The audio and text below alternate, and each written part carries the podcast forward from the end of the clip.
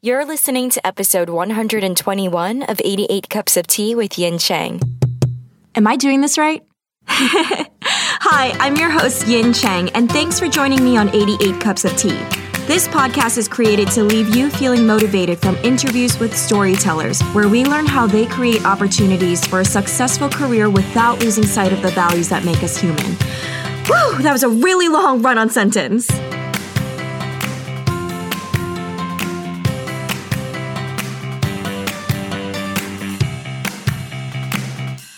What's up, storytellers? Thank you so much to all of you who left a rating and a review for 88 Cups of Tea. I know it's a whole process to get through all the steps on iTunes, and it means the world to us that you took the time. And thank you so much to our listener with the username Seattle Sleepless Nights for this incredibly thoughtful review. Seattle Sleepless Nights gave us five stars and wrote, Sheer perfection and inspiration. It's so easy to feel drained, lackluster, and unworthy when you set your sights on writing a story. But 88 Cups of Tea is a cure all for all of that self doubt and will leave you feeling motivated and rejuvenated to keep working on your project.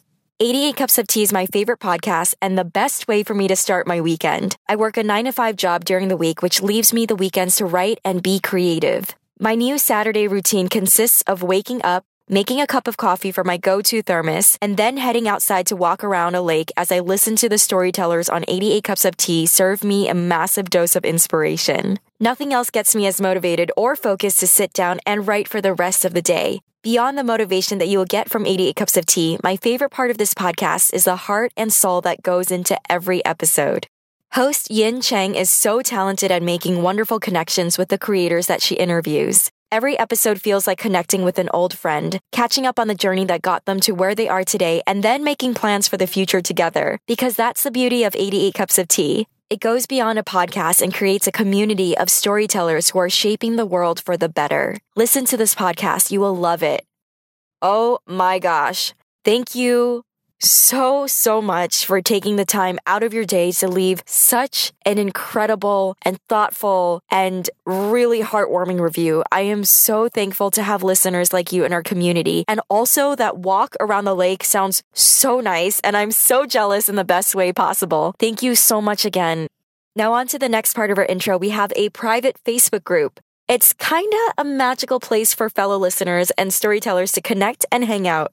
We have weekly threads where we check in with each other about storyteller related things, and I also chat very closely with our group members to involve them with our podcast and community related decisions that help shape the growth and direction of 88 Cups of Tea, including but not limited to requesting who you would love to hear next on the show and live video catch ups and book unboxings. If these are things that jump out at you, we would love to hang out with you in our group at 88cupsoftea.com slash FB group. It's so fun in there, and I'm really proud to share that our group is filled with the kindest and most caring members. Join us over at 88cupsoftea.com slash FB group. Now, on to our guests. You have no idea how excited I am to have the one and only Tomi Adeyemi. Tomi is the author of Children of Blood and Bone, a West African inspired fantasy debut and the first novel in her trilogy that conjures a world of magic and danger, perfect for any of you fans of Leigh Bardugo and Sabaa Tahir. It's been described as powerful and captivating, and Tomi has been hailed as one of the most promising voices in young adult fiction. Entertainment Weekly describes Children of Blood and Bone as a phenomenon, and it landed one of the biggest young adult debut novel publishing deals ever. Way before her novel was even released, her entire fantasy trilogy landed a deal to be made into movies produced by the team at Fox 2000 and Temple Hill Productions, the same team who produced the movies The Fault in Our Stars and Twilight. Children of Blood and Bone releases on March 6th, so be sure to grab yourselves a copy to see what everyone's talking about. In today's episode, we discuss all things Children of Blood and Bone from the story behind the title to her research and writing process. Tomi even shares her resources that helped her world building process in the novel. We discuss how Tomi's awareness of poor representation in her earlier stories inspired her to craft strong representation for her readers, why it's crucial to recognize our responsibility to give younger generations true representation that creates self love, and the power a story has to create empathy and humanity and to open our eyes to possibility. For those of you who are currently writing your own manuscripts, you'll really appreciate all of the helpful and detailed advice Tomi shares for our storyteller community. She walks us through how to craft character descriptions, all about first drafts, how to use rejections to further your story's success, advice on finding mentors and editors who can help you get your story to where you want it to be, and so much more. Tomi will be taking over our Instagram stories for the release of her episode, and it's going to be awesome. Be sure to catch her takeover on Instagram at 88 Cups of Tea.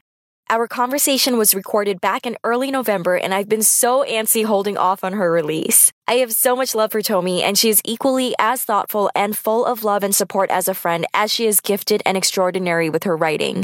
I am thrilled to finally share her episode with you so you can get a glimpse of who Tomi is as a person and as a storyteller. A heads up, as soon as Tomi and I hopped on our call, we just clicked and talked about everything, so we'll be jumping right into the middle of our conversation. Now let's jump right in. Let's get into more about Tomi and how you first fell in love with storytelling or how you fell in love with writing. What were your first memories or if you remember the first catalyst? Yeah, I remember the catalyst. And it's funny because at the time, it was so natural to me. And it's only been the past two years that I've really reflected on the fact that, oh, writing has always been inside you. But the catalyst was I was somewhere between four and seven. I had already watched all the Disney movies. And so instead of rewatching them, I don't know how this happened, but my mom brought home this Bollywood film called Kabhie Gham one day. Ooh. And I was the most magical thing I had ever seen. So I just started watching it every single day. I would do dances and I would sing the songs in Hindi. And this was two or three years of watching this one film every day. And then on top of that, at some point I was reading books about this horse farm series and I don't remember what it was. It was a middle grade series. The setting was a horse farm and there were like these three girls and I desperately wanted a horse.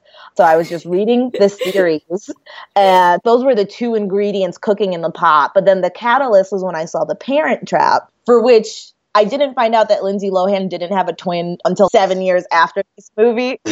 Me too. Yes, I, I thought there were two Lindsay Lohans. Yeah, we don't have the technology to do that. I know. and I'm like, oh my god, I love this. So I was watching the Bollywood movie every day. I was reading this horse farm book, and then I saw The Parent Trap. The natural response in me was to go to the computer we had in our house, and it was one of those big Microsoft monitors, yeah. the big hard drive and everything. This was in floppy disk time. Was it the colorful ones where you could choose like turquoise, orange yes. color. Yes, and it was amazing. That's amazing. So this is like the time period because again, it's sometime between I was four or seven. So this is like early 1990s. I just started writing. I didn't know fan fiction was a thing, but I basically wrote the Parent Trap fan fiction set on a horse farm where they were wearing these Bollywood outfits with named Marilyn and Carolyn, but by the end they were just named Tomi and Tomi. Oh and so it was like Tomi gallops the black stallion into the storm to save it and with her twin. It was just wish fulfillment. But it happened. That's so good. I just wish you could publish that. I'm desperately looking for it because oh, my family has moved. It. Hopefully, it's in one of these storage boxes. I just did it, and it was like a 35 page story. It was single space, and I guess that's why when I'm reflecting on it now, I'm oh my god, this has really always been in me because no one told me to do that. It was just a natural reaction.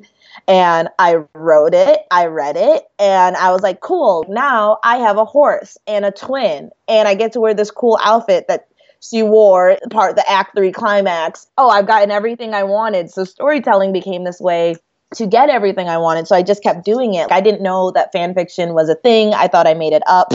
and so that was my first venture into it. That was my first level. I kept doing that. So from whatever I started between four and seven to even now, I always wrote fan fiction and I would do it to put myself in these stories. And so I could go on these adventures. And mostly, I kept my Harry Potter fan fiction in my head because it felt like a sin to put that on paper. With other things, like Naruto, I had like a 300 page Naruto fan fiction oh where I just God. added one girl named Charlie. I had a lot of stuff, but it was when I was a senior in high school and I was I did speech and debate for one of the events I had to write my own speech and I was like what's it going to be about? I had realized that when I wrote that first story, which was called The Black Champion because of the wild black stallion that I had to tame, it was a masterpiece.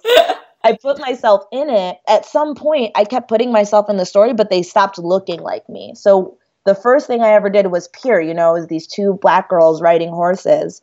But then as I started getting older, as I started doing the same thing, but in middle school and high school, all the characters were white or the characters were biracial. And like I didn't realize until senior year of high school, it was because I was writing what I wanted to be. And I was like, oh, that's pretty messed up. I'm upset that I don't get to see myself in stories, yet here I am creating stories. Yeah. And I'm so messed up that I am not even putting myself in the stories. You know, I'm saying, I wish I was white. I wish I had light skin because these are the things that society are telling me is good. And society is telling me that me and the way I am is bad. Therefore, in this fantasy world, I've really disturbingly ingrained that. And I realized that senior year. And so, senior year was the first time where I was, okay, no, you're writing black girls. You are Damn. writing because you need to learn to love yourself. You need to make sure no black girls do what you've been subconsciously doing for a decade. It was really disturbing where I was like, fuck. Oh, I shouldn't swear. But did you hear me in the beginning going on about your book? I mean, hello. I was like teaching people the F word. Okay. Okay, cool. All right, this is so this can be all authentic.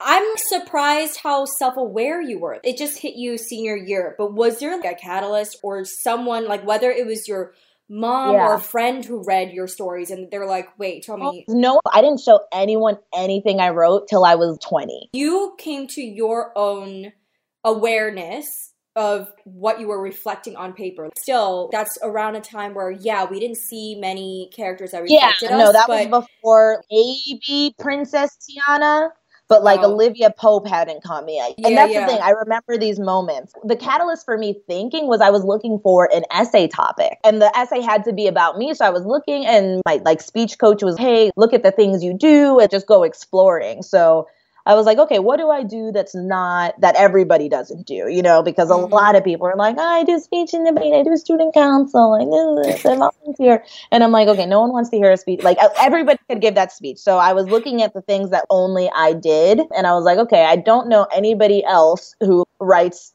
all these stories. And I didn't even think of myself as a writer. I wasn't being honest with myself. It was just I've been doing it forever, so it seemed natural. But so I was like, okay, let me look at these stories. That's when I saw the pattern. My first story ever is a really funny story. So I was focusing on that, but then I saw the delineation and I was just mm. like, wow, the mm. last time I wrote a story really truly me, fully loving me and putting myself in there as I am, not as I want myself to be was when I was what, six? That's how I realized because I was looking at that, but then seeing the difference and being like, I always was writing what I wanted. But when I was six, I wanted to be me. I just wanted external things. I wanted a horse. I wanted a twin. With these other things, I was still writing what I wanted, but I didn't want to look like me. Mm-hmm. It's like, mm-hmm. oh God, that's bad. Good for you for coming around on your own and realizing that. I just want to tie that into your book. What really stood out to me, because I noticed there's a lot of people who are ashamed of having curly hair. Yeah. And what I loved, loved, loved, loved in your book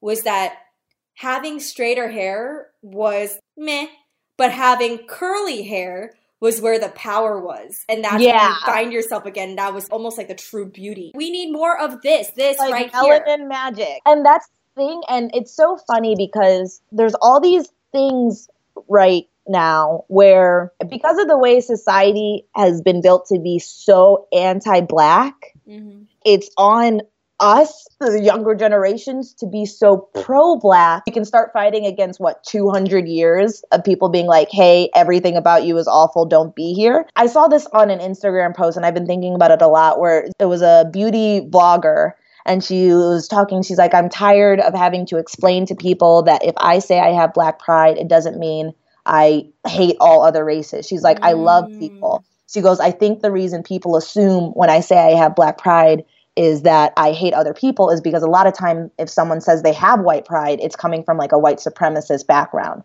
It you, you know like the opposite of mm-hmm. that is usually everyone else is bad. Whereas for me, it's like no, I love people. I just know because of what I went through and what is so deeply ingrained in me and what I'm still fighting against. For me, like I'm now my hair is locked. So even me, I had to go through a natural hair journey and I had to fight through being, oh, can I go to work with my afro? And then let alone some girl comes to work with blue hair. She's not worried about losing her job. She's not worried about being unprofessional. And here I am freaking out in the mirror because of the way my hair grows. There's so many things and they are so deeply ingrained mm. in a lot of minorities, but especially black women women, I feel the need to really reclaim that because as many little girls as I can save from writing stories that don't have people that look like them because they don't even realize they've been taught to hate themselves and have deeply internalized it. To me, that's my job because it's like, what else am I doing? I wish the world was in a place where I could just write a fantasy. It'll just yeah. be like, this is fun. Yep. Oh, this is magical. And I love with this book that I was able to do things that were fun and magical. But it's like, I can't ignore the responsibility that I feel to have to give little girls things that mm-hmm. will help them to love themselves because yes. I know what not seeing someone, I didn't know it was a big deal not seeing anybody like me, but clearly it messed me up.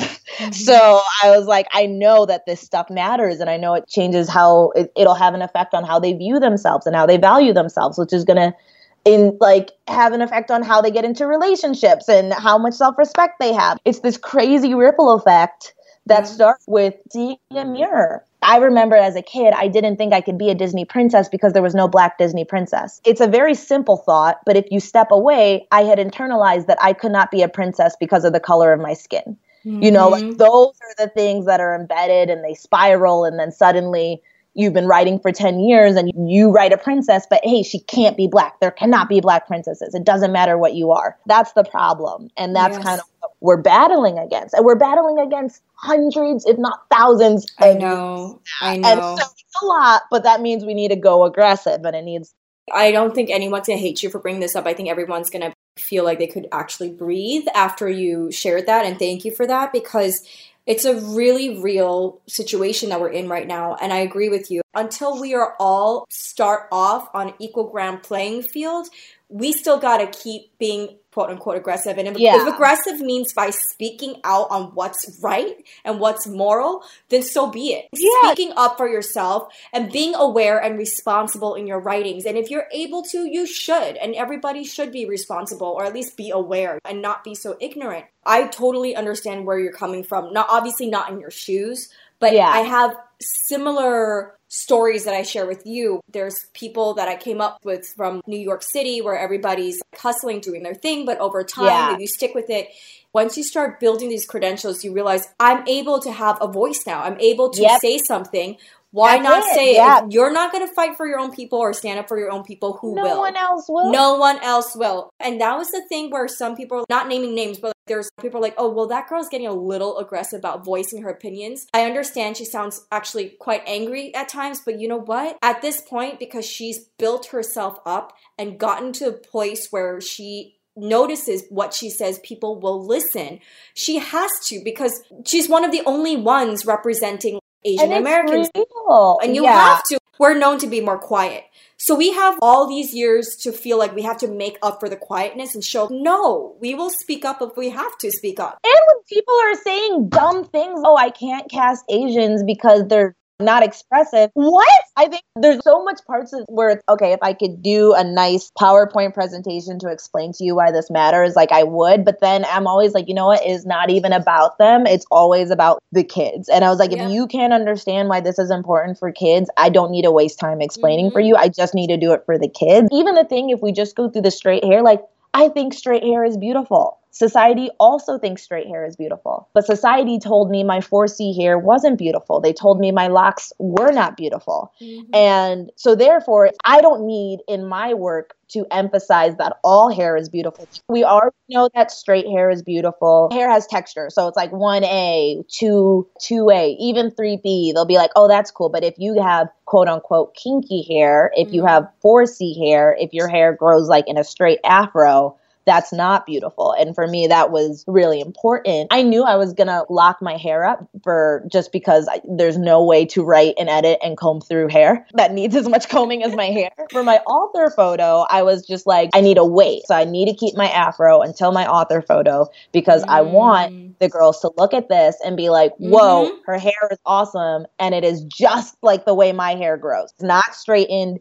It is not a twist out. It is not a braid out. This is how my hair grows and it's beautiful. Those are the things. It's like I didn't see that till Viola Davis, you know? I yes. didn't see that Lupita Nyong'o. So I'm like, here, let me give it to you now. I love weaves. I love locks. I love straight hair. I love braid outs. I love 4C afro. It's like I love it all. I love mm-hmm. hair. I love everything we could do with hair. But it's like, hey, for all the people who are like, hey, the way your hair grows is unprofessional. The way your hair grows is ugly. What is, for me, it's like, no, that's what I need to fight back against. Yes. It's my job to say, all these hairs are, of course, it's beautiful. Everything is beautiful. My job to remind people, like, Mhm. hey, guess what? Your black skin, which you're bullied for, which you're made to feel other for, it's beautiful. It's Mhm. the sun. Yes. You know, when you brought this up about your author photo, I didn't even notice it, just FYI. And this is a good thing, right? For in my Mhm. point of view, where you're like, you know, my author photo, no, I'm going to rock it and show girls that they should be proud.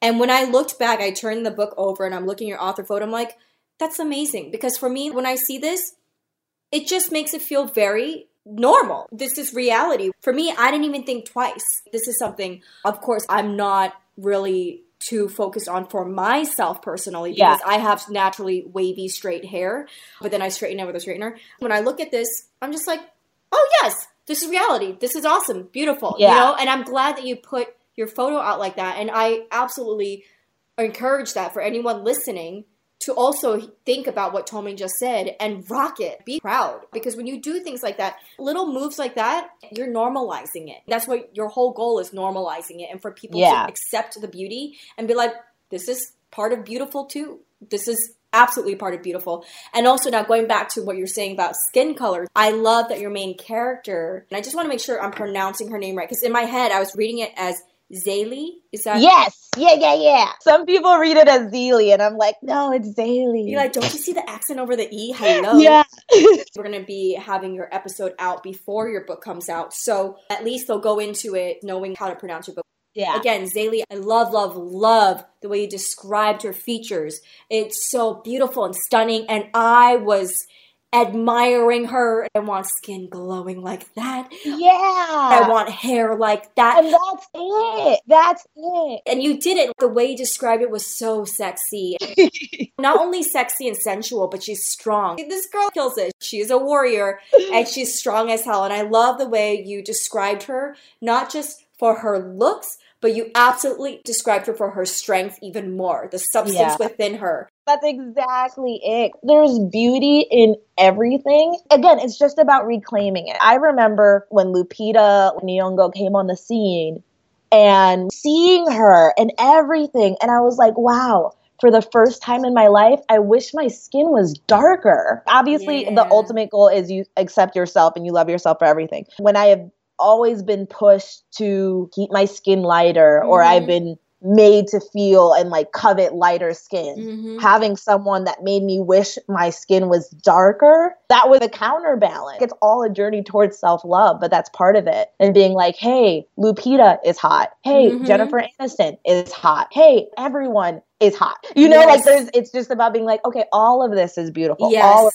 this is great, Yes. even though we have to all again all of it is ultimately about like learning to love yourself. And that's what you know my journey has been and that's what the book journey has been. But i think that's also why it resonates with people who aren't black. It's it's not even like just a black thing. It's not even just a minority thing. It's like every single person has that thing about themselves that society has been like hey this is wrong. By the way Mhm. this is wrong and this is bad and it sounds cliche but that is the thing that makes us magical Yes. and that's what the whole thing is about I think you did it beautifully. I think you reclaimed your beauty and your power beautifully. I especially was wishing that I could rock her hair, rock her glowing skin, rock that intelligence and that strength and her fighting skills, everything. You did such a wonderful job reclaiming, and I admire you for that. I couldn't Yeah. stop telling Moonlin about it. I was like, babe, I cannot wait till you get to read this, but you're not allowed to touch it till I'm done yeah, uh, because she reads so fast, so I'm like worried she's gonna hog it from me because I was already Yeah. so into it. I'm like, not, don't touch it until I'm done. But she's like, okay, I'm proud of you. You're able to read through it so fast. Usually you're so slow. I need to know how long was this process. Yeah, I mean, I'll start with the whole pro- and even a little bit the process behind the process because book I was like an explosion. The revision, if we did something just about revision, that would be like a whole separate episode. My heart would hurt if you told me that you had to go through a revision process where you had to hack out half of the words. I would be so sad. I'll start from the beginning, beginning. We'll hopefully cover everything. But essentially, the story of this book, even actually starts with the first book I tried to get published. That book is the one I started after seeing The Hunger Games. And I saw that my freshman year in college. My senior year of high school, I had that big revelation of being like, okay, you need to learn to love yourself. Didn't you go to Harvard? I did. You are so humble. I'm laughing because there was this one writing teacher at Harvard who would not let me into his class. What? And I applied for five semesters. And after being rejected for the fifth time, I was like, oh, instead of trying to figure out what's wrong, let me just go ask him.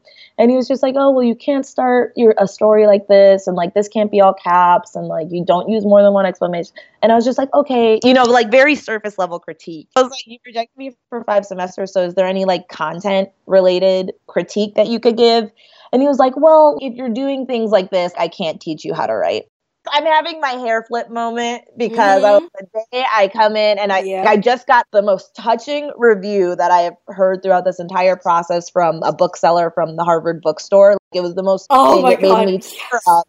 And I was just ooh, the day I am in Boston and I walk into your office and I slam this book down and say, remember you couldn't teach me how to write and then i hair flip and i like yes! slow walk out um, slow motion walk even though it'll be in he'll be like he'll be like what are you doing who are you and i'll be you you don't deserve me you know like i'll live for coaching you know he'll be very confused because obviously i was a blink can I be there the, just to film all yeah, this? I volunteer to be, like, to be your, your camera person. This is my one ABC drama redemption moment. Then a nice 60s tune will play in the back as I, I see this all. But I did have really great teachers and very encouraging teachers at Harvard too.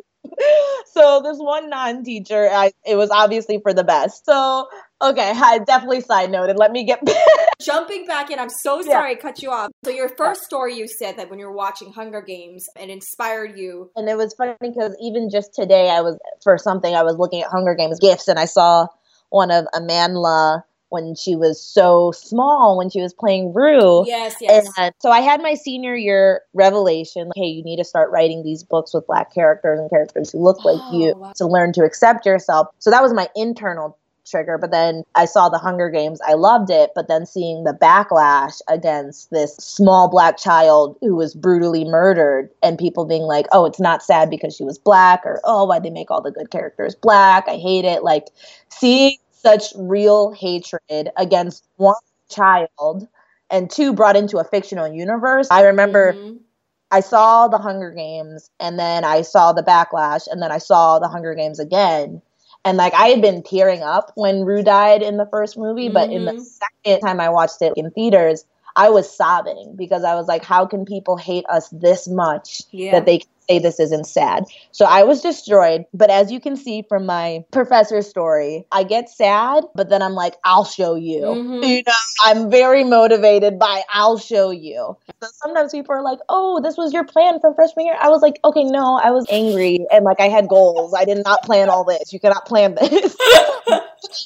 I will write something so good and it'll be so black. If you don't see it, because it's black, you're gonna miss out, and that's mm-hmm. gonna suck. And then people either talk you're about on it. or off the boat. Get out. Yeah, mm-hmm. you know, like you're gonna want to be on this boat. So yeah. that was my external catalyst, and I started the first book that I seriously tried to get published. But now, obviously, this was very slow. I basically started learning about publishing, learning about writing. Like I had written my whole life, but I had never finished a story. And so just even learning how to do that and obviously, with college, you know, it kind of fell to the wayside. So it was basically senior year of college where I got serious about it again. It was basically a three to four year process from first draft to revision and querying. And I started querying it last January. My mind is is a boggle of stuff. But I was working at a job. I was like a production studio in in LA and I would work that job from nine to six. What were you doing in the production studio? It was data driven marketing. So we were analyzing things and trying and using like the insights from those analyses to be like, okay, here's how we can market this more efficiently. Oh, wow. See it.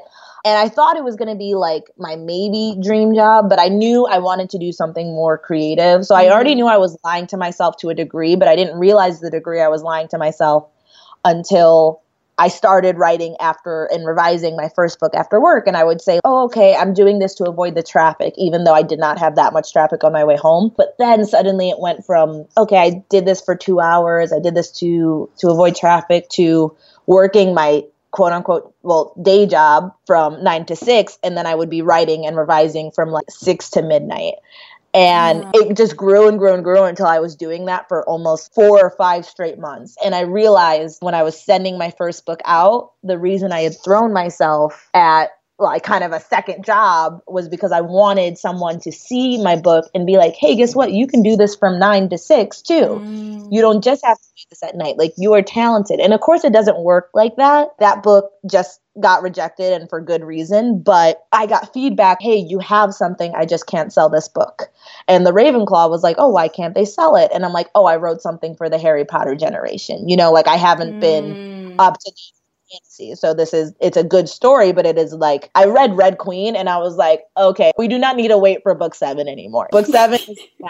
I like we need to start now. And I remember I was such a like butthole too because I was about to query and I was like, let me see what do people like right now. Oh, there's a little book called Red Queen. Oh, it's been on number one for 40 weeks. I'll check that out. That'll be a good gauge. And then second paragraph, I literally said fuck. Like I remember I was like in my house. I was in the kitchen table. I was like, fuck, my book is not ready. Not enough. And I think the reason I said fuck was because I knew this book wasn't going to do it. I didn't give up on that book yet. I was like, let me go back and do one more revision, get everything I can out of this. But I think I knew then it wasn't going to work. So then when agents came back and were like, hey, you have something, but this is not what people want to read right now. And it was very easy to figure out why. But then I went double Ravenclaw, where it's like, okay, I can research, I can figure out what they want to read and what story ideas I have that are more in line with that. And I read Shadowshaper. It's funny, the title of Children of Blood and Bone is actually from Shadowshaper. Oh. And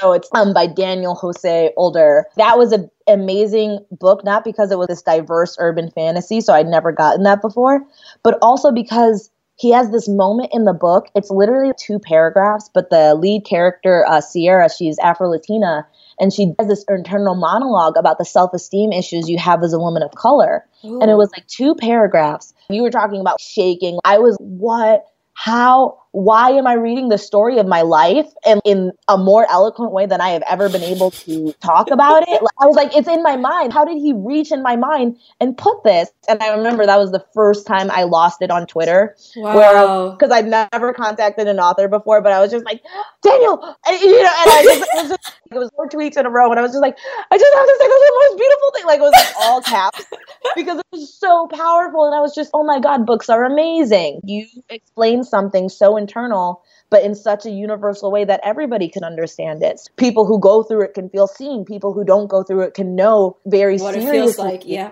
It was so amazing, and it was just this part of it, and this it was again like two paragraphs, but it was incredible. And then I read an Ember in the Ashes. I noticed a little. Okay, don't wanna. uh huh. You know what I'm talking about. Yep. In um, 54. Um, I literally have a bookmark right here. And I'm sorry I dog eared it because I couldn't find a little, I don't even have bookmarks. Sorry to correct you, but in my copy it's page 40. Oh. But I love you. It's a different, I know, let me see if it's the same. Because I know there's like different things. But yeah, you know, we know no, what we're talking But yeah. at least you know I was reading your book for real. Yeah. So I have it here. I had the biggest smile on my face. I need to ask Tomi this. She oh. must be buddies or something with Sabaa. I read an Ember in the Ashes. I put it down and I'm like, oh my God, I have gone to the moon and back. Like, I need to write something that could even be in the same bookstore as this, let alone the same shelf. I go into Barnes and Nobles or I'll go into like like Mysterious Galaxy here. Like I'll look for an ember and I'll just turn to the back and I'll rub my hands over the last two words and I'll feel it all and I'll be like, oh, like Elias. And then I'll like close it. And if I had a book tattoo, it would be the last two words of wow. an ember. I hope you told Sabaa all of this. Oh my gosh. I'm gonna meet her for the first time in three days and I've told her I'm gonna cry on your skin. Oh I told you I just laughed so hard. I just coughed so deeply. it just tickled my chest. That was so funny. It's very specific, but it isn't going to be weird. Yes, but I have given you months of notice that is going to happen. Prepare yourself.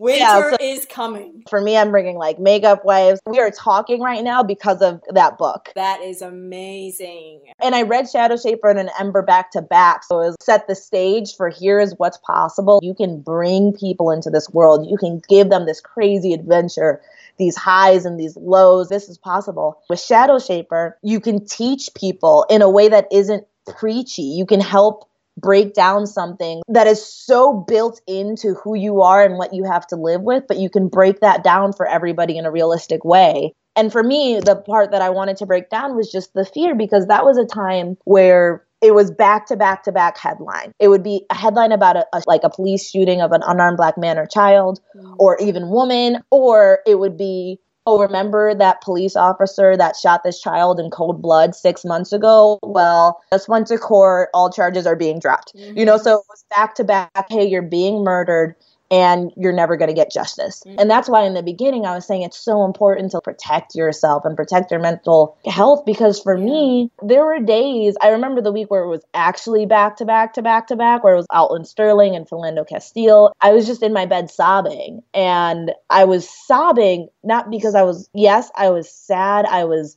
heartbroken. Why are we even alive if this is how it's going to end and there's going to be no justice? But I was also sobbing because I had to teach that day because I was mm-hmm. teaching part time and it was in the summer and I was terrified to get in my car. Well, that's the thing that I don't think people understand. That was my shadow shaper motive with this is it's like, hey, every time I get in my car, be it to grab food or get jelly beans at CVS or something, like every time I sit behind the wheel of my car, I wonder if I am going to die and I live in America, but mm-hmm. this is my daily experience. And I can't even begin to think about that for my brother used to do Uber for a period of time and I was terrified. My dad lives in Chicago and then the Sandra Bland thing happened and I'm, my mom drives all the time. Yes, there's the injustice part of it and that's one thing we have to fight but i was like i don't think what people are realizing is even if you are not the newest hashtag it is a deep internalized fear that these things you need to do every day are going to be the thing that lead to your death or the fact that every time i see a police officer whether or not i'm in a car or not my chest seizes. I have a mini anxiety attack. It is mm-hmm. it is a biological effect of everything. The same way shadow shaper had that moment i was like that's the moment i want to have to really understand hey guys obviously we know these things are wrong. Obviously we know we need to change them but also understand that a lot of the people in your life have to deal with confronting their own mortality on a daily basis. That was what was happening with my life. And then reading Shadow Shaper and Ember, I was seeing what was possible. And then Angie came along and said, Hey, oh, boss, by the way, these things that you care about, people care. The Hate You Give is such an inspiring story, but the story behind that story, that was, oh, I can do this. This thing I want to do, this that I now know. Because when my first book wasn't going anywhere and I was like, why is this crushing me? It was, oh, because I've been lying to myself. And obviously, I've known this all my life, but I've also lied to myself for my entire life.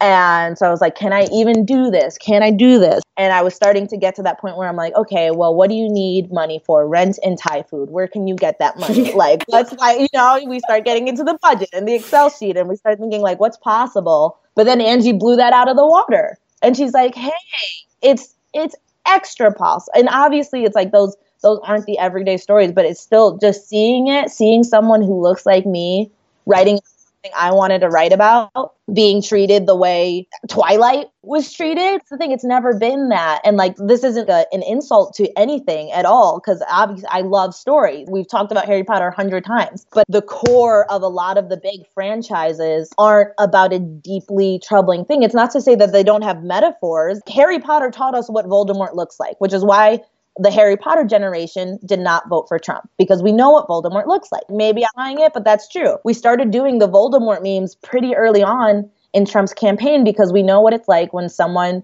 says, Hey, Mudblood, you don't belong here. We know that. We know it's wrong. We've grown up on that. We identify as Ravenclaw. Damn, that was powerful. I didn't even think of it that way. It is ingrained in us. So we were taught very powerfully what it looks like when someone is saying, hey, all these people who are just like me, all these purebloods, great. All these purebloods, now we're going to put on our hoods and kill you. We know that's wrong. And yes, should we need Harry Potter to know that's wrong? No, but that's a whole other story. The Harry Potter generation has had a clear illustration of what is bad. And when we see that in our world, we recognize it right away. We don't need this whole other education like, mm-hmm. hey, if someone says immigrant, get out of here, we know. we're like, why is that so familiar? Oh, it's like when they tried to get rid of all the quote unquote mudblood. So it's not mm. to say that mm. these big franchise things don't have these incredible metaphors and incredible powerful lessons for empathy and good humanity. To have that be the core of it is something that didn't happen, you know, with Temple Hill. It was like, we have these amazing adventures in Maze Runner and, you know, The Fault. Like, these are amazing stories. So it's not a knock on any of these stories, but it's never been, oh, big book deal, big instant movie deal for a black protagonist. Mm-hmm. You're like, wait, did I read that right? That's when I was, oh, this is possible for me too. I didn't think it was possible for me before Angie because I'd never seen it. And that's the core of what the whole representation thing is about, which is why it's not even worth breaking down all the clear logical things. If you don't see it, you don't believe it. You do not see a black Disney princess, then you believe you can't be a princess. It doesn't matter if you dress up as Mulan and Mulan is awesome, you still deep down think you can't be a princess. And if you don't see Olivia Pope, then you think you can't be powerful. If yeah. you don't see Davis, you think you can't be flawed, but also an incredible lawyer. Like if you don't see Lupita, yeah, you need the representation. You need it because it, it's like that's just how humans work. So when we see someone who looks like us doing something it suddenly is possible for us to do it too. And yes. that's what Angie was. So you take this big explosion of all these things, and not even explosion, it was like a dramatic collision of all of these things from the course of January of last year to March, April, to like April of last year.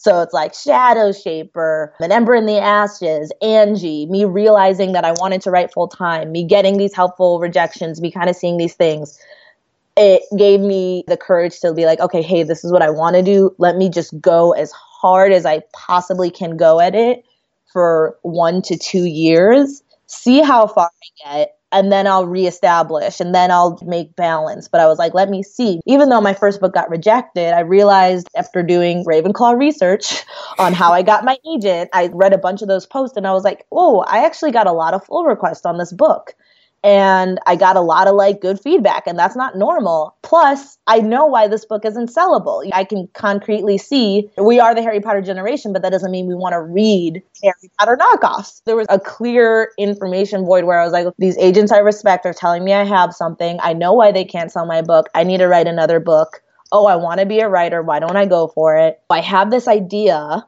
and the idea was two part. I discovered the Orisha before I started working. I guess it was two summers ago now. I had a fellowship to Brazil through the English department. And so I went there thinking I was going to primarily learn and research about the slave trade there so that I can compare it to the slave trade here and possibly do some kind of epic of between two sisters separated by the slave trade, and mm. one ends up in America, ends up in Brazil, and then over generations. But I was like, that's not a book for me. That's for Toni Morrison. So that became clear very soon. That I was like, that's not the kind of writer I am.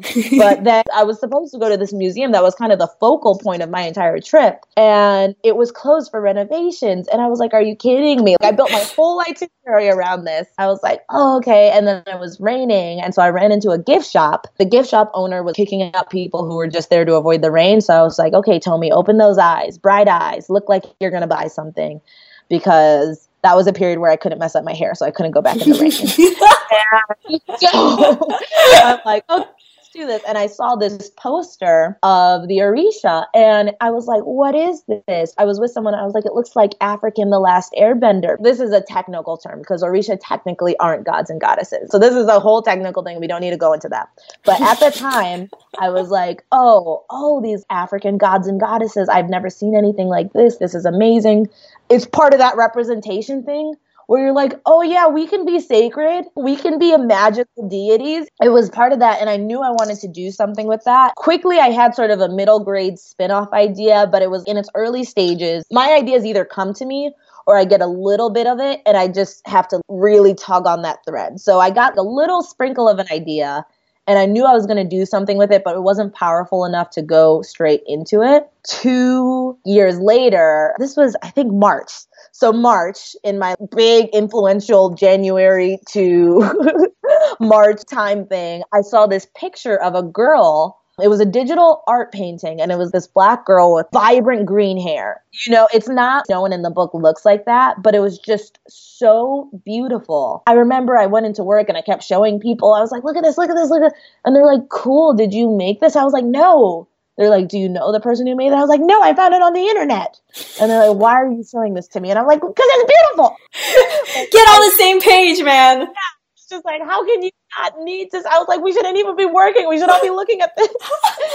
and I was just overcome with how epic this picture was. I couldn't get this girl out of my head. And it was the first time I had an experience like this where I was like, God, what does she do? What does her world look like? And the picture is very sci fi. I was just thinking about and thinking about it. And that night I was talking on the phone with my boyfriend because he lived in San Diego at the time and I was in LA. And I was just like, hey, what if this girl was a fisherman? She had to go to the market. Yeah, and I won't give away more because the book isn't out yet, but I had the inciting incident. And I was like, is that cool? That sounds cool. He's like, that sounds pretty cool. I was like, I'm going to go with it. So then I put all these post it notes on my wall. And so the book came together in a snap. I've never had a writing experience like that, nor do I think I will again. so it was this collision of everything everything in my life, everything in the world, everything that other creators were putting out, everything that I was realizing about myself and then having this catalyst picture because again Zélie isn't the girl in this picture I saw. This girl made me think of that incident and then from the inciting incident the rest of the story exploded and then comes Pitch Wars, which is this writers, and I knew it had a good track record of getting people agents and book deals. And the year before, I had found out about Pitch Wars three weeks too late to enter. So for a whole year, I'd been, I'm going to enter Pitch Wars. And you could enter in August. Now we're at March. I feel like I need a whole diagram for this. now we're in April. We're in April, and I know I want to enter Pitch Wars in August, a couple months later. But I now know I don't want to do it with the book I know isn't going anywhere. I want to do it with this book that doesn't exist yet. So I'm like, okay, I need to write Children of Blood and Bone fast, and then I need to revise it fast, and I need to pray to God that there's enough in it that some mentor will see it and say, I want to revise this further with you. That meant I left my job in May and I switched to part time teaching so I would have more time to write. But that meant I outlined the book in May. I wrote the first draft in June. I did a crazy second draft in July because my first draft it was X says this or like they're in desert. You know, so I actually like wrote something that was a story in July. Wow. And I submitted in August and I got in and so then I was revising with my insane.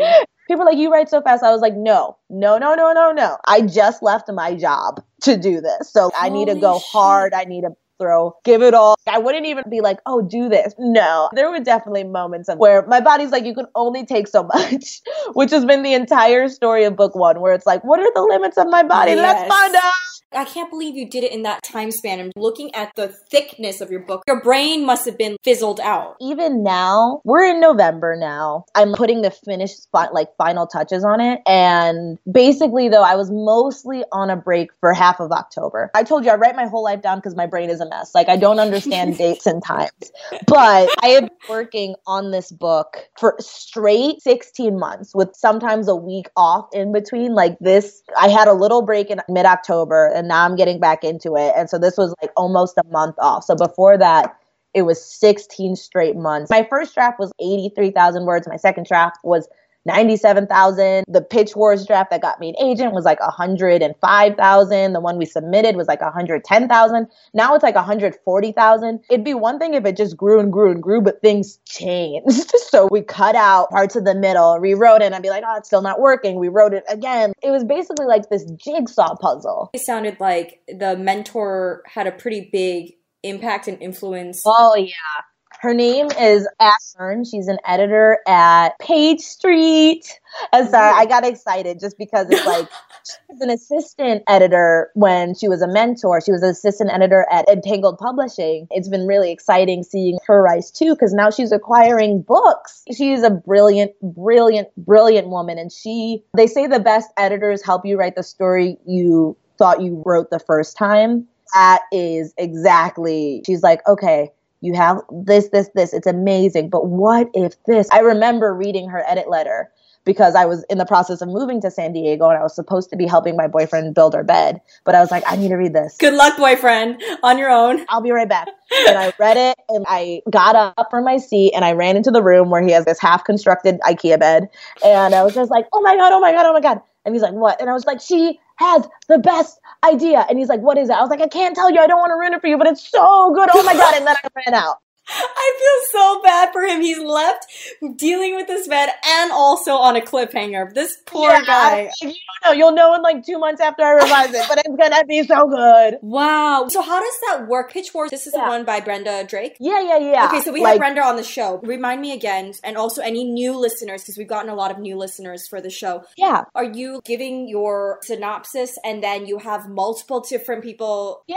So let me walk through because I think Pitch Wars is the greatest thing on that earth. Because I was like, how on earth was it just by coincidence you met someone who understood your story unless yeah. you were able to select them in the end. Well, so that's the other part of it. You know, I'm a religious person and I've really felt there are too many things that happened too perfectly for it to be like like yes i'm ravenclaw yeah, yes i got my list i got my excel sheets it is all meant to be i could not have planned for ashley hearn to be a mentor the year that I do, you know, because it's mm-hmm. like it, my book would have been completely different if she wasn't my mentor. But yeah, so Pitch Wars, the way it works is you have a bunch of agented and published authors sign up to be mentors to unagented authors. And so this year I was a mentor. We're cheering on our mentee in the agent round. But basically, how it works is you have to have a revised manuscript. So you can't submit a messy first draft. You want it to be revised to show its potential. And you submit it to four to six mentors, just like agents have manuscript wish lists. Mentors do their wish list. Me and my co-mentor, we had our wish list. We're like, we want young adult fantasy. If you're a fan of this, this, and this, this, mm. this. So we were pretty specific. Um, but yeah, so you can make an educated decision and you submit to four to six people, and then they will, just like an agent, will request your fulls and things like that. And from that, from all of the people who submit to them, they pick one person to mentor for two months in intense revision. And then there's an agent round that happens this time. Every mentee in Pitch Wars gets to be in this agent round if their manuscript is in good enough shape like or polished. Uh-huh. There's always so much more you can do. Like leave a good impression. Exactly. It's done on a website. So there's 300 different posts on this Pitch Wars website. And then agents go in and comment on your post. It has a 300 word excerpt. So some of it is like a pitch for the book. Some of it is the first beginning of the book. Then agents can go and comment and be like, oh, please send me the full, please send me this. Oh, wow. Okay. I was getting emotional because all this happened last year because last year my post got the most agent requests and that what? these offers. And I'm thinking I'm about to go to YALLFest this weekend. And this time last year, my current agents, Hillary Jacobson and Alexandra Machinist, they were they told me they were on a plane going to see Sabaa Tahir and they were reading my book. What? Isn't that crazy? Yeah, everything was crazy. It was laid out exactly the way it's meant to be, and it's playing out. Oh my gosh, this is insane. Easy. Mostly because I've had some time away from intensely revising, so I'm getting to reflect more. But especially like the timeline of all of this it's just been like, wow, oh my God. But yeah, so that's what Pitch Wars is. Does a mentee usually receive two author mentors? It's their choice. So Ashley, my mentor, mentors alone. For me, just because I knew it was my first time, I mentored with a person who became my best friend through Pitch Wars last year as a mentee. Her name is Kit Grant. I love Kit. She's in our community. Okay, yeah. So you know, she is literally everything. She's your co mentor. This rings a bell because I remember she posted something about this a while ago, several months ago, in our Facebook community because we have a private Facebook group. And yeah. she posted in there, hey, just wanted to remind everybody this is Pitch Wars round and me and my co mentor. And I could have sworn I saw your name. That's why I was trying to get to okay, who's your co-person because it hit yeah. me when you said co-mentor. I'm like, I know it was someone in our community, and it just hit me. It's Kit. Yes, she's so yes, sweet. It's Kit. She's so sweet. And she would be so good for you to talk to, not because oh. she is literally brilliant, but also because her voice is like the best voice. she had her voice featured in our 100th episode. We had eight total listeners that we were selecting, whoever left messages. And yeah. she's one of the eight that we featured. Oh my god, her voice sounds like honey. And I was like telling Moonlin, like, God, she speaks so well. Also, her story was so inspiring and brought me to tears. Her stories are so inspirational, but she's also one of the smartest humans I have ever met. So like we would be on co-calls with our mentor guiding her and then Kit would go on this tangent and I'd be like, "Oh my god, please just teach an MFA course." because not only does it sound amazing, but her book, it's called The Court of Miracles. I'm so excited to read her revised draft. Even the early Pitch Wars draft I read was some of the best world building I have ever seen. That's so amazing to hear because I was like telling my girlfriend, this girl, I hope she writes a story and when it comes out, she needs to be on the show. And I love that you guys became besties. I always think that's such a beautiful thing where you find someone you have so much in common with, the same passions, you actually create a genuine relationship with. It's amazing. It's actually one of the best parts about pitch. Like, obviously, getting an agent is great. Obviously, if that leads to a book deal great. But to have the person that you're going to DM like crazy, she is married. And like they make jokes that we're talking to our real spouse because yeah, like your work wife. Yeah, like it's just real and you get it on every level. It's just a, an amazing source of support.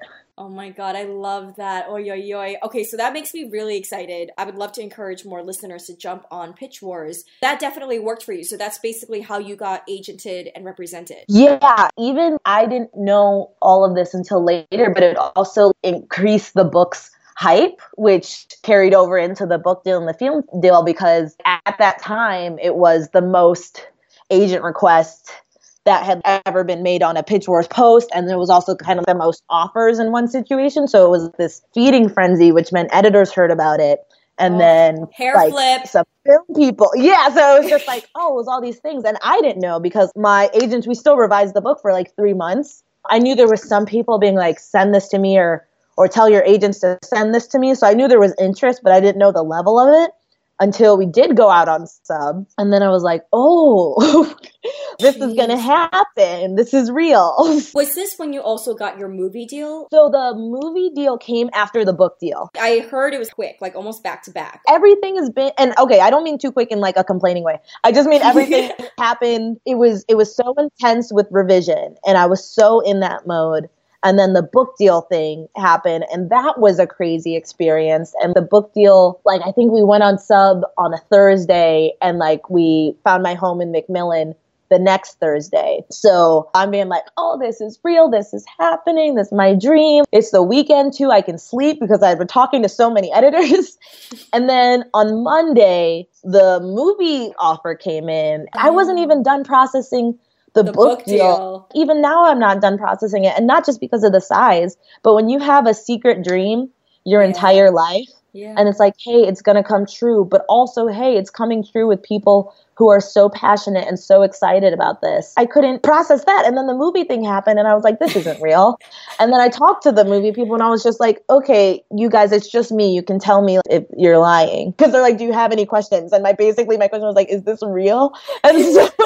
That's so cute. I was like, I don't believe this. And so it took a long time. I've had to interact with them enough times to be like, okay, I don't think we're joking. Yeah, I think this but is like not a prank now. Yeah, I was like, this would be the best prank. And I would cry, but I'd be like, that was a good one, guys. So couldn't process that. And then a week later, we started editing. That's and like insane. I said, the book was around 400 word pages when we started editing, and now it's around 600 word pages. Yeah, I just literally flipped through just to see how many pages it is. When you said you found at your house, Macmillan, how did that work? Yeah, I know I can't go into all the details, but it was a crazy situation because it's a story of three not wars, but like I just say wars because of pitch wars. Because before pitch wars, like you submit to your mentor, and if two mentors or like two or more mentors really want you, then the day before it's announced, you're contacted and then they'll say hey these two mentors really want you but they can't decide. So you get to decide. So that was my first experience like picking someone who I was like, okay, I think this is right for me and right for my story. And if you don't get warred over in pitch wars, it doesn't mean there's not a war. Like, especially that I was a mentor this year, a lot of this stuff happens behind the scenes because pitch wars is ultimately about mentoring talented voices. So someone will be like, oh, I want this, but like, I also really like this. And if that means these two people get in, then I'm going to do that. So a lot of this happens behind the scenes, but if, if they can't work it out behind the scenes, then you go to war. So that was my first experience with Ashley and another mentor and when I read Ashley's edit letter, I was like, this is what my book needs. So it was a clear choice. And she was like, this isn't the last time you're going to be deciding, by the way. And I was like, oh, yeah, we'll see. I don't know. um, and then the agent stuff happened. And that was pretty crazy because it's a big decision. And I knew what a big decision it was because I had made the pitch wars decision and it I had made like the right one for me. Like it's not to say if I'd gone with the other mentors, my book wouldn't have gotten agented or wouldn't have sold, but it would have been a completely different story. Rewrote the last 150 pages of my book during pitch wars. Would have been a very different story. Yeah, so I knew this decision was important and not just for my book, but for my career.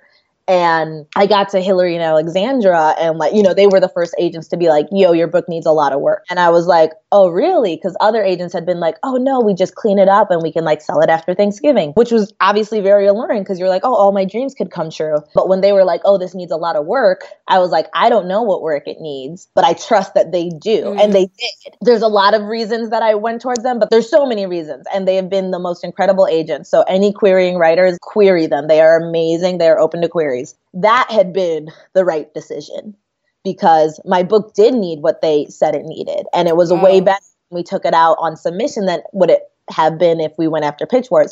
And that's not to say the other agents were wrong. It's not about being wrong or right. It's about everyone has a different vision for your story.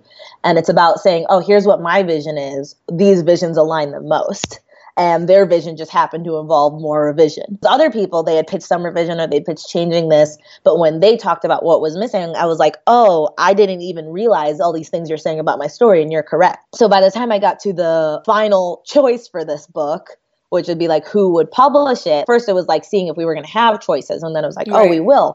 And then I thought, okay, well, it'll kind of be clear to me, but it wasn't because all these editors were editors of books I love. Oh, they were all smart and talented and passionate. So there wasn't any person where I could be like, nah, you know, like everyone was like bring. So I was pretty confused, but part of it is I'm a big believer in passion, and I don't want to be like, oh, this person was more passionate or less passionate. There are ways to kind of gauge passion and how, and a lot of that comes with how aggressive someone is when they offer. This is what I'm going to throw down, and Macmillan threw the fuck down. Oh so, yes, and hell yes, there goes the winner. Ding ding ding it was a very over like a wonderfully positive but overwhelming process and i was like what's going on? All these people are so great. Things started to get more concrete. Obviously having my agents too as a sounding board for all of this craziness was incredible. Their guidance was amazing but yeah, it became clear that yes, everyone was passionate about it. Everyone was excited about it. Macmillan's passion much higher.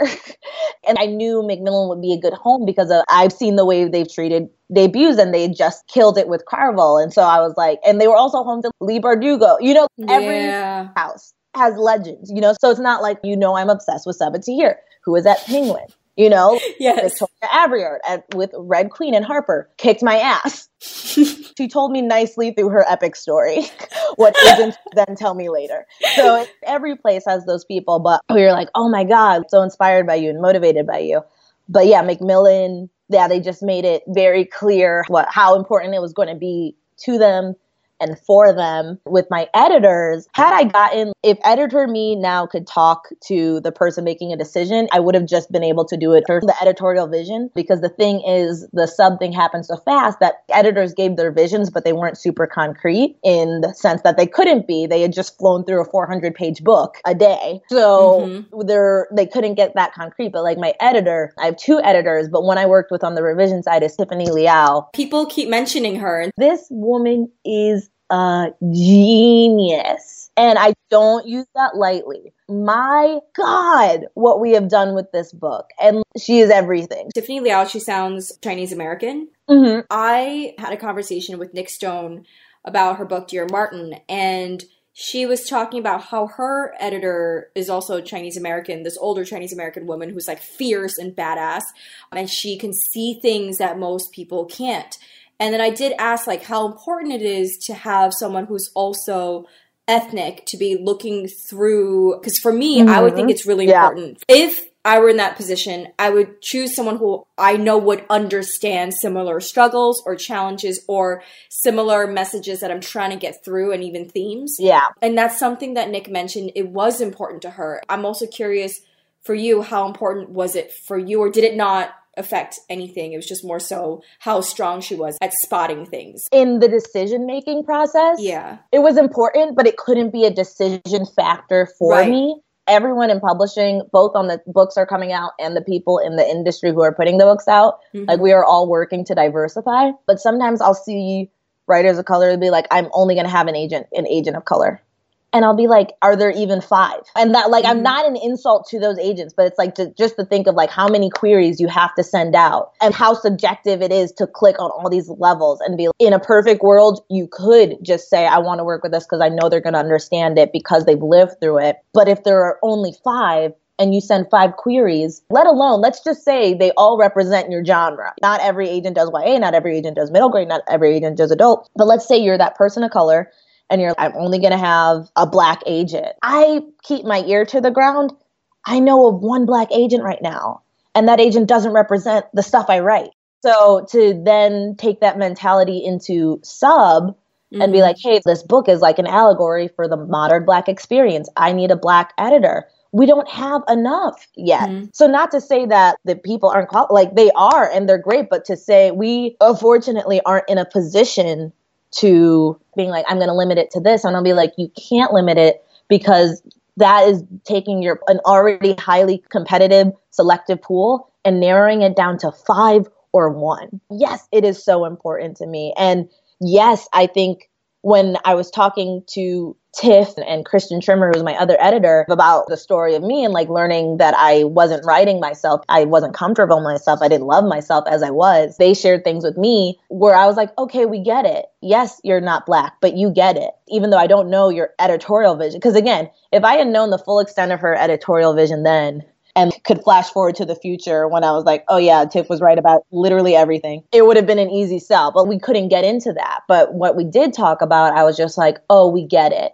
We mm-hmm. get it. Mm-hmm. Get it at deepest level. And it's not just a person of color thing, because again, like at the core, the book is about living in a society that teaches you to hate what makes you beautiful. For me, there was another editor who offered who edited one of my favorite books of all time, which is also about that. That was an editor who I was very excited about. And when we were mm. talking, oh, I'm feeling it. And this editor was white. I believe everything worked out the way it was supposed to. And I do believe it is so important. Look at the hate you give. Balzer and Bray, unless I'm wrong, I'm pretty sure Donna Bray is a white woman. And the hate you give is amazing. There's also resources now. There's like sensitivity readers, and, and not to say, oh, sensitivity readers will fix everything, because that's not true. When you are working with people who are like at the top of their game, and so these are a lot of high level editors who have worked their way up, have seen things, have done this for a long time, have learned things, then I do believe there is the ability to do it with editors who aren't people of color. But I don't think that's a wide range. I still mm-hmm. think that's top of the top of the top. And then it also still matters what is your book about? Can you connect on that? It's so important. But on the other hand, you still have to also evaluate who is best for this book. The bigger vision of this book. Yeah. That was really helpful. Also, I love that whole process, you breaking it down on, on, how you got represented and got your team together, each part of your team.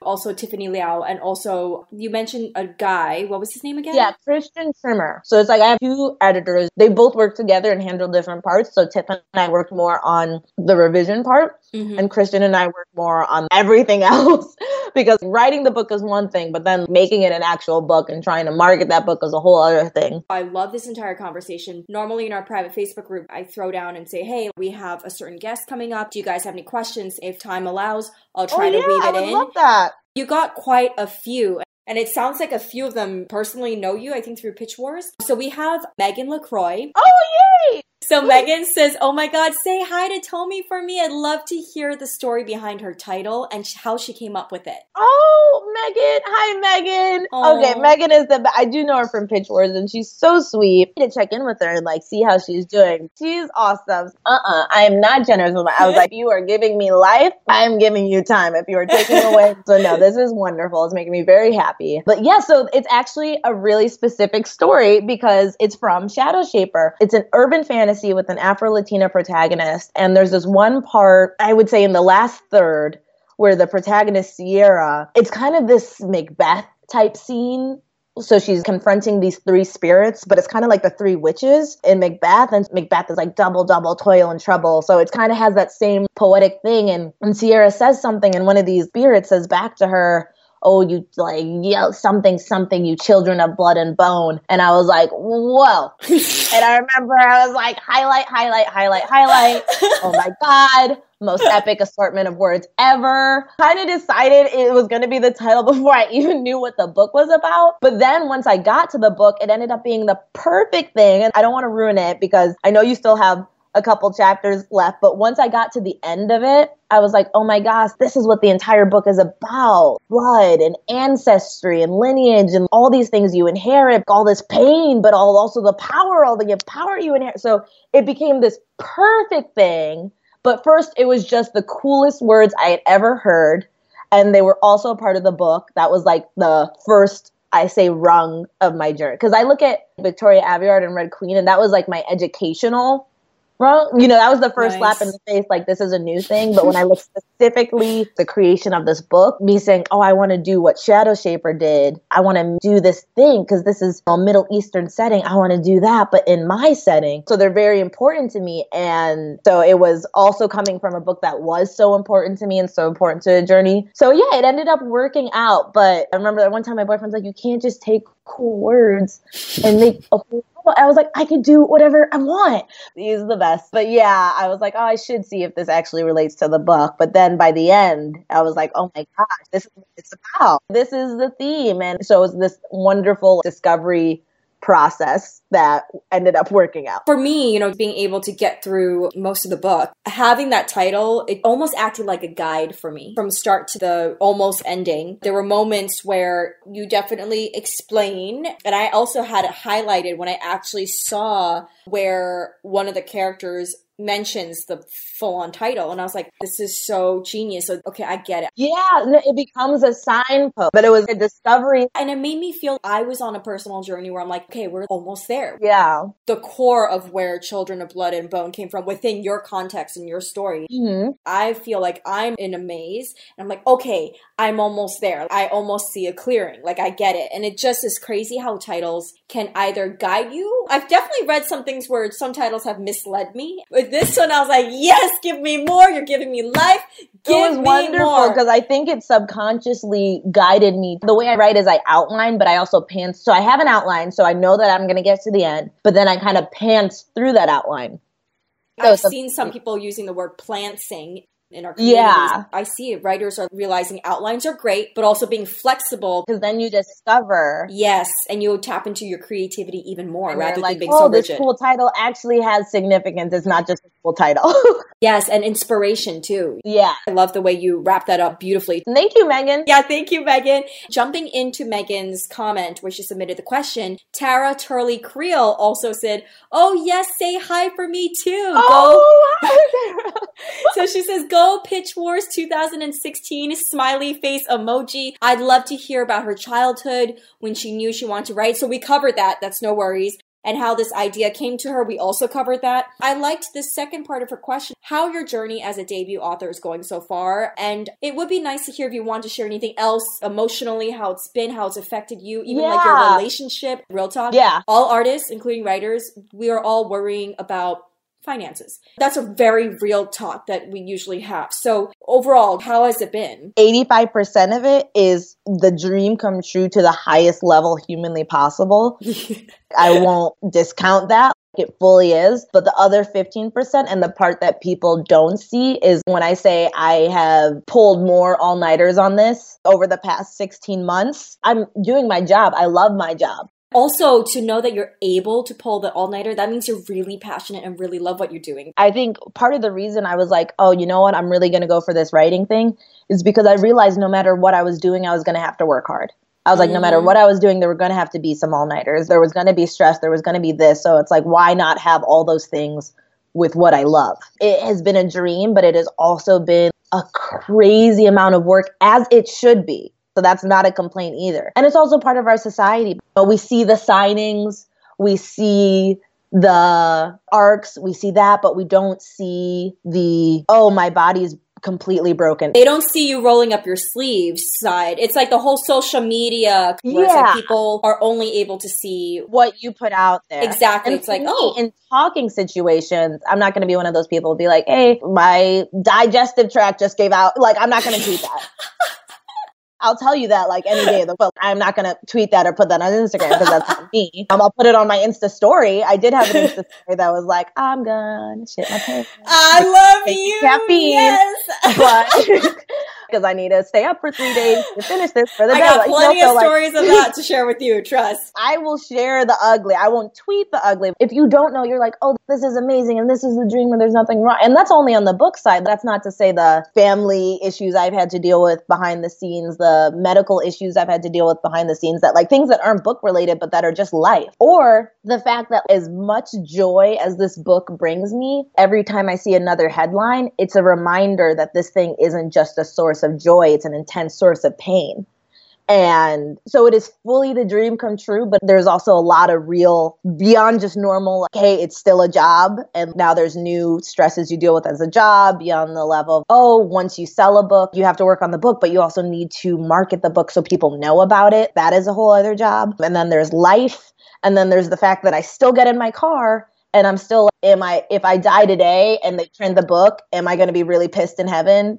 Because I didn't get to edit that part because I'm that neurotic. You know, it's real. I'm so the world changing, but it hasn't changed enough that the fears and the pain that led me to write this book don't still happen. So I had those days where I was just crying in bed all day because of what was happening. And when I was writing mm-hmm. this book, I have still had those days in the past few months because it's still happening or still having to be like, hey, please don't kill us. So, all of that is to say, it's again, it has been a dream, and I never want to downplay the dream. I am living my dream. Like, mm-hmm. people are excited to read my book, or people who have read my book are saying the kindest word. I feel like I'm doing everything I'm supposed to be doing, and it's this great sense of peace. But on the other side of that is like all the other things that come with a job and that, that just come with life, and then that come with me being as neurotic as I am and obsessing over every word and every comma, and then there being a hundred forty thousand words is like, okay, I wish I was a little chiller, but then you can't because you're like, but it's gonna be printed, and one day I'm not gonna get to change anything, Yeah. and then up all night again. Again, I love it, and I don't say this as a woe is me. I think I'm blessed. I think I'm blessed to be doing this the way I'm doing it. I'm blessed to be making my living from this fully now as opposed to the things I was doing before so I had time to write. I always in awe of like what's happening, but I think it's important to share these things just because it helps to know, oh hey, nothing is 100% rosy for anyone and everything comes with work. I'm telling you right now, you can do it, but be prepared to work your ass off or to work both your asses off when it mm-hmm. happens. I think Nic Stone, she actually just talked about this in her Insta story a week before her book came out and she became a bestseller. I'm very proud of her. I've been traveling and I'm hustling and and she's like, and this is the dream. But she's like, to also all you people though, like know that it doesn't stop. You don't get the book deal and sit down. You know, get a book deal like that and coast on it. Now you need to deliver. So it's like, oh, and big- she's delivering while looking flawless, like a human mermaid. Okay. it's amazing. And but it's like it, it keeps going. Yes, absolutely. even when I wrap up this book this month, now it's book two, and I got to make book two better than book one, and I don't know how to do that. you know your deadline for book two? Yeah, I'm already on deadline. Shit. Again, I am living my dream. I Macmillan is the most perfect home. I am happy. I am doing it. There's pressure that comes along You with it too. it. Yes. Yeah, it, it is a job, and I think, and that can sometimes, for better or worse, people can sometimes forget that. yes. because you're like, you did it and i was like yeah if my job if it was a standalone yeah i'll coast for a little bit sure i gotta figure out how to do it better and i don't know how because this first one was an explosion but i'm gonna give you better because that's my job I'm feeling the pressure. Oh, jeez. I feel you. And that was some real honesty. Thank you for that. When is your deadline for your second book? we still want to publish the second book a year after the first book comes out Right. But then you have to have it done before that, way before that, though. I remember I was so happy when, when Leigh Bardugo, she's like, most of my books come together in revision.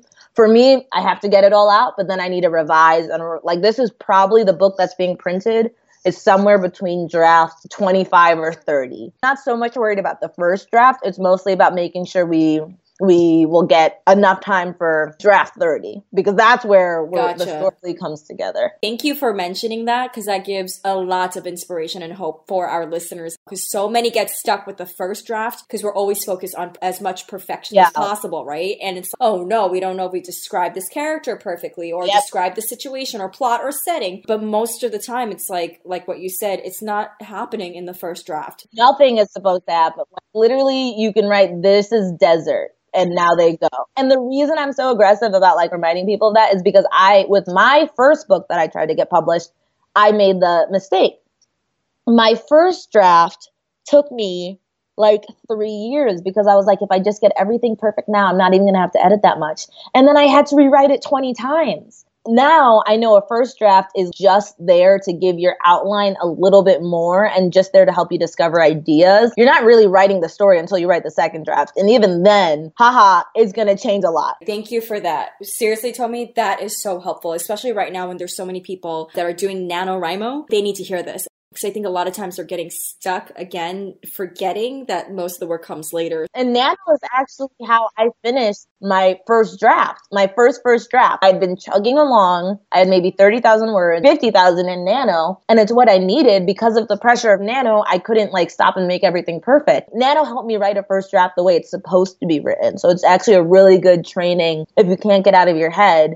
It's like, okay, you want things to be perfect, but the first thing you need to achieve is like, I don't know, 2,500 words a day. And so when that becomes your first priority, suddenly you can't be in your head. And then you just have to go. And that's exactly how a first draft should be written. Tomi, you are the best. Okay, I'm going to jump into Megan Cooley Peterson's question. She said, for Tomi, I'd love to know how she conducted her research for the story, especially the mythology. So, the first part of my research happened on fellowship in Brazil because I discovered the Orisha kind of halfway through and I was in Salvador, Brazil. So, then even though I had had this like itinerary that I'd planned out for months, to study more of the slave trade stuff. Once I discovered the Orisha, there was enough rich resources around me that I could kind of pivot and look like go around the towns, see plays, go to museums. I didn't start checking out actual text about Orisha and the way it spread around the world because it started in Yoruba religion and West Africa,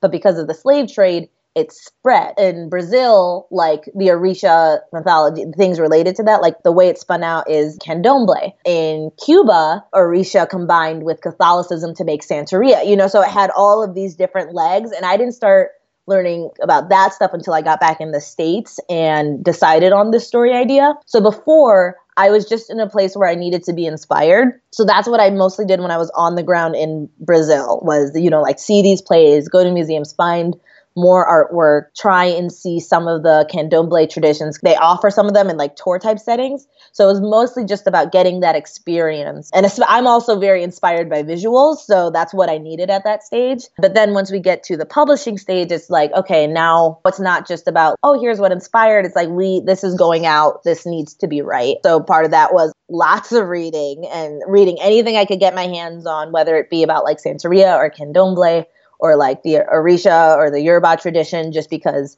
I could learn from everything and the way I could also be informed on how I was making decisions on the way certain religions made different decisions and departed from each other. And then also, we were lucky enough to have a really wonderful Santeria priest be a sensitivity reader, which is doing in the final stages and making sure because again no one is supposed to read children of blood and bone and be like okay i practice the orisha religion. I was like no you need to do your research if that's what you want. It's like the same way you can't read and i darken and be like okay now i'm a muslim that's something you're interested in. You were introduced to it in hopefully a beautiful way and now you can move forward and explore that for yourself. I don't want anyone to take it as, oh, this is the religion because it's pulling from a lot of different things. They all have the same source, but because of the slave trade, they've all developed very differently. And so it's a lot of different things that I'm pulling from to build the world of my book, but I am hoping that people see and they're like, oh, I want to learn more, and then actually do get into the specifics of it because it's really beautiful. But yeah, so that was kind of my research process. That was really helpful to dive into. Megan was specifically referring to mythology. So, for my own personal question, I'm assuming that also your parents share stories with you about Nigeria because you're Nigerian American. Yeah. And your parents, they're directly from Nigeria or they're also Nigerian American? They immigrated here in their mid 20s. Like my mom was 23 when she came over. So I think my dad was like 26. I also noticed when I looked up Nigeria, I recognized the places that you wrote into the book, like yeah. Lagos, Gombe. Funny story that I just realized. I knew my parents met at the University of Ilorin, so that's why I made Zélie and Tzain's hometown there. But I found out very recently that my mom was born in Ilorin and that my dad, their other original hometown before they're in Ilorin was Ibadan. And I found out my, my grandparents were born in Ibadan and my dad was supposed to be born in Ibadan, but his head was too big. So they had to fly to Lagos. So I found out like all the hometowns of all of my what? characters actually ended up being the hometowns of all my parents and ancestors. That is so Where, crazy. Yeah, so I was like, and that's what I mean when I say the crazy juju. Girl, are you psychic yeah. or what? What is going on right now? For things like that to happen, that's what I mean when I'm like, other people were writing through me. There is something spiritual yeah, this whole process. Very, and I'm like, and that's exactly what the book is about, where it's like, hey, they're with you, they're guiding you. Yes, and you have to have faith and know yeah yeah. they're always there. I love that. I'm so glad we tapped on that. That's a really cool tidbit to know, especially for listeners to look forward to when they're going to grab your book. And FYI, y'all better grab copies. so, okay. Catherine Fraser said, I know that Tomi's deal came with a lot of excitement and attention. I think it would be interesting to know how the experience is for her as a debut author and also if she'll ever get tired of seeing that striking cover. Okay, so we covered the first half. Do you think you'll ever get tired of seeing your beautiful never, cover? Never, never. Because also I didn't have to create it. You know, oh, so Rich true. Deas is the amazing artist who created it. And I knew when I found out he was going to be my cover designer, I knew I was in good hands. He did the Lunar Chronicles covers, he did a Renegades, he just did, he did the Six of Crows and Grisha trilogy. So I was like, oh, he makes awesome covers. And I also love his covers because they're inception-y in the sense that you have the image and then you read the book and you look at it again and you're like oh my gosh he put this really important thing front and center and i didn't even know i was excited but Oh my God. So I don't have to worry about that. Something I thought of with her, because I kind of got a similar question when someone's like, Do you put a lot of pressure on yourself because there's so much attention and there's so much, you know, it's like a big excitement and all that. And I said, I think every debut puts a lot of pressure on themselves. I am the daughter of Nigerian immigrants, so I have been bred. I will always put more pressure on myself than anyone can put on me because that is it. But I also think, just in general, I think all at least the YA authors I've connected with, we all put pressure on ourselves because this is us putting something into the world. This is something that's going to be hopefully positive for teenagers. This for the people we're writing for. We're either giving them mirrors to see themselves in, or windows to see others in, or a place to lose themselves in, or a place to discover themselves in. And so it's a big for any debut, especially though for YA authors, I think we all put that pressure on ourselves because we want to do this right for the kid. We don't want to be that one book that really damaged the way a kid saw themselves. Thank you for adding to that. I feel like everything that you say brings so much awareness. Like it just makes people realize a lot of things they may not have realized before. So I just wanted to say that out loud and thank you for it in case I oh, don't you. thank you later. so good. I'm gonna squeeze in the final two questions. Satchel Buck Jones wrote, as a page turning plotter, I want to number one thank Tomi for a beautifully crafted oh, resource for aspiring writers. I highly recommend anyone struggling to find a guide that will help cultivate their ideas into a feasible plot to check it out. And number two, as someone who has recently finished her plotting course, I would love to know when it came to the world building aspect of her novel, how much of it did she outline beforehand? How much did she discover along the way? So I feel like we covered that. Yeah. But if there's anything you want to add, that's cool too. If not, no worries. We can skip to the next question. So the world building, that's where I, every time, okay, so I outlined most of the world in a lot of detail before I started writing but then I got bored with that. So I got to a point where I was like, okay, I did maybe like the first act worth of like world building. Just because for me as a writer i need i like i said i'm visual. I have a horrible sense of smell too. So i need to think very hard about what you would smell in the desert. I did outline that but then i was excited. I wanted to start writing the story. And when you're excited to write you need to write because there's going to be many times when you are not excited to write and you need to write. So I was like, okay, no, I'm excited. Let me jump into it. But before I got to a new location, I would do my detailed world building outline. But that's just because of the way it's something I need. So I think that's another thing with writers. So the more you write and the more you revise, the more you discover exactly what you need. So for me, by this point in my writing journey, I know I need to see a visual or something of what I am trying to describe so that I can get it clear in my head and then put it on the page. So I don't necessarily need that for the first draft, but for my second draft, that's where I need to get into the details and be like, okay, let's put them in a room and let's make it real. And even when I'm revising, my editor will be like, what can she place her? And I'll be like, oh, you're right. Okay. You find out what you naturally don't do and then you compensate for that. The world building, both on like a theoretical level, like, oh, what's the history of the world and what's all this? I really got into it because I need to know that to write. But specifically, even by scene by scene level, like I really outlined that just because I need to do that so I can see it. And then once I can see it, I can figure out how to describe it. Tomi, amazing. Okay, squeezing in the last one. Jillian Foley said, I'd love to know how Tomi decided to spend some of her time blogging and creating resources for other writers, which are great, by the way. Oh, thank you, Jillian. So that was during my first book when I started my blog. It was spring of senior year of college. And someone said having a blog can help you get published.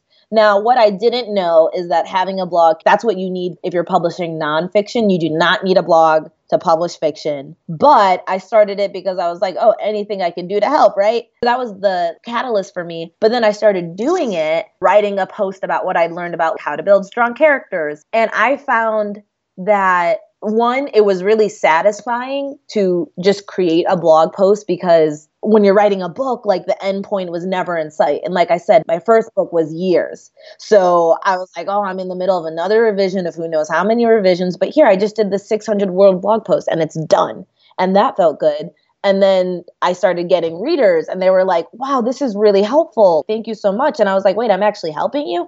And that felt really good. It was my respite from writing because it helped me feel like I was solidifying what I was learning, but also it made me feel really good that if someone read something I did, that I would be potentially saving a couple months of exploration off for them because that's kind of how I craft everything.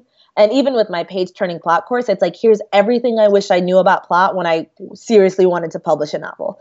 That's the other thing. Sometimes people, there's so many young writers who are like, I want to do this. And I'm like, hey, you're epic. You are epic because you are not lying to yourself about what you want to do, which means you are going to do this and it's going to be great. But you don't have to do it right away. And that's my thing. Like I said, before I got serious about publishing, I never finished a story, but that I still had thousands of pages of written stories. And that's okay because what I was doing there, me just exploring and having fun, that's what I needed to do. I was still building up a toolbox I just then had to look and when I was like, okay, now I want to do this for real, what tools am I missing? Oh, writing 300 pages single spaced of Naruto fan fiction, you're like, oh, I definitely wasted my time.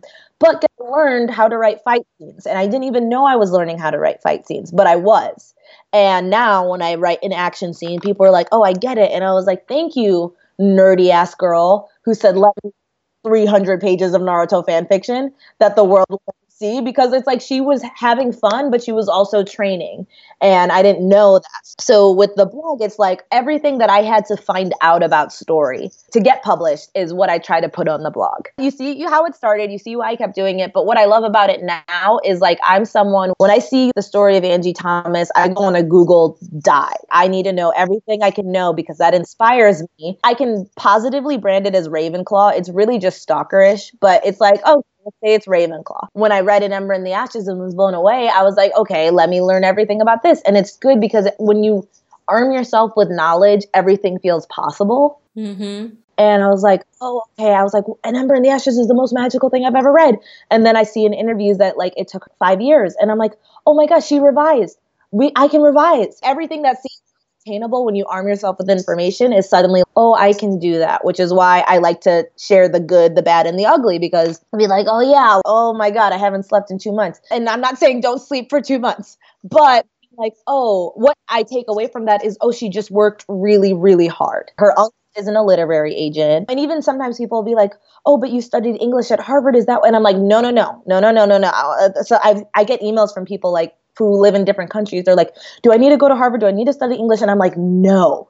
You do not. And I'm like, I learned more about writing after I graduated because I wasn't studying creative writing. I was reading like The Great Gatsby. That that doesn't inform the way I write now. So I try and say, hey, this is what I learned. And I learned this by reading. I learned this by Googling. They're awesome resources, but if you don't have access to them, it's okay because if you can read and you can write, those are the most important tools. Children of Blood and Bone happened because I started reading fantasy again. It's not because I went to Harvard. It's not because I studied English. It's not even because I went to Brazil. Because on one hand, it's like, oh yeah, but that's where you saw the picture. Okay, but Lemonade came out that summer. And that's when everyone was talking about Orisha. Like, you know, so it's not even to say only place I would have discovered it. It happened because I had done trial and error with my first book and I learned everything I need to learn to write a story. Then the right moment of inspiration hit and I had the tools to actually take it. Had I had this idea two years ago, oh my God, it would have been a mess. It would have been such a mess. I don't even want to think about that. That is what the blog is. That's my long winded way of saying I like that the blog exists because yes, you can Google me now and you'll find all these things that make it seem like, oh, she just came out of the womb like this. Mm-hmm. But you can go to my very first blog post and see like, hey guys, I'm learning with you. You can go to my why I write post. That's I don't even know how many years old that one is. Um, that's why people are like, oh, you had a plan, and I was like, I had a mission and I had goals. And now you can see that I worked on that mission and that like the goals came true. You can see it's possible. That's the biggest importance the blog is for me now. And that's why I keep doing it even though time is so limited, is because I want everyone to know oh, that dream you have, it's possible. Mm-hmm. Like, look at me. Sure, you can see this fancy article now, but go back two years. I was just like you. I was in my room. I was writing. Nobody was reading. Tomi, I love that. I'm going to insert one little statement from a listener. It's not a question because we already covered it. She, uh, her name is. Renee Elaine Robertson. She says she doesn't have a specific question, but I would really love to hear about Tomi's publishing story, which we covered. But she also says she is so, so excited for your books. Oh, Thought I'd wrap it up with that. They're very, very pumped. And Tomi, you were so freaking awesome. Please let listeners know where they can find you on social media, where they can say hi. Yeah. All right. For social media, I'm on Twitter. I feel like a mom. Like, like I'm on Facebook now. I uh, know you can. I'm pretty active on Twitter, so I'm at T O M I underscore Adeyemi. So just my full name, but with an underscore in the middle. If you're a writer, I just talked a lot about my blog. If you just go to tomiadeyemi.com, actually, it's changed a little bit. So if you go to tomiadeyemi.com, you'll see all the tabs and you're going to see one called for writers. And that's where all my writing resources are there. And then my own writing community. I have a free video training. I still do blog posts. I try and do a monthly, but like I said, I haven't slept for two months. so, like, I do what I can. But yeah, so you'll see stuff about the book if you want to find out more. But then there's the tab for writers, and it's basically a whole separate site just for writing knowledge and blog posts and everything like that. Because, like I said, my whole goal with it is saying, hey, everything is possible. Your dreams are possible. You just be prepared to work your butt off, but they're possible. so. You are amazing. I feel horrendous that I kept you on for so long. Okay, I'm gonna let you go, and I'll talk to you soon. Okay. All right. See you. Yeah. Thank you for everything. Thank you so much. And that wraps up our episode with the one and only Tomi Adeyemi. Tomi, you already know I love you, and I'm so appreciative of our friendship. Thank you for giving me six pack abs and the urgency to pee my pants from laughing so hard during our hangouts. You are so thoughtful and kind and generous of a human being as you are brilliant and talented as a storyteller. And I am so excited our listeners finally got to listen in on your brilliance. Storytellers, thank you so much for hanging out and listening in as always. Please give lots of love to Tomi and show your support by grabbing yourselves a copy of Children of Blood and Bone releasing on March 6th. Say hi to her on Twitter at Tomi underscore Adeyemi and head over to her show notes page at 88cupsoftea.com slash podcast slash Tomi dash Adeyemi. As a reminder, be sure to catch Tomi's Instagram takeover on Instagram.com slash 88cupsoftea. If you enjoyed today's episode or if it helped you in any way, I would love to ask for your support in taking a moment to subscribe to 88 Cups of Tea on iTunes and please leave a rating and a review. Producing a podcast takes a lot of time, and we put a lot of heart and soul into making 88 Cups of Tea the best that it can be.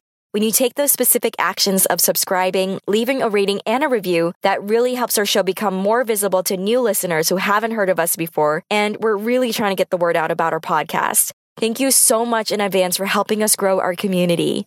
And if you haven't yet, don't forget to join our private Facebook group if you want to hang out with fellow writers and listeners from 88 Cups of Tea. I'm so excited to see you in there. You can find us at facebook.com slash groups slash 88 Cups of Tea. Have a wonderful and super productive rest of your week, and I'll catch you next Thursday. Hey guys, it's me again. Thanks so much for listening in on 88 Cups of Tea. Go create something magical today, and I'll catch you in the next episode. Bye.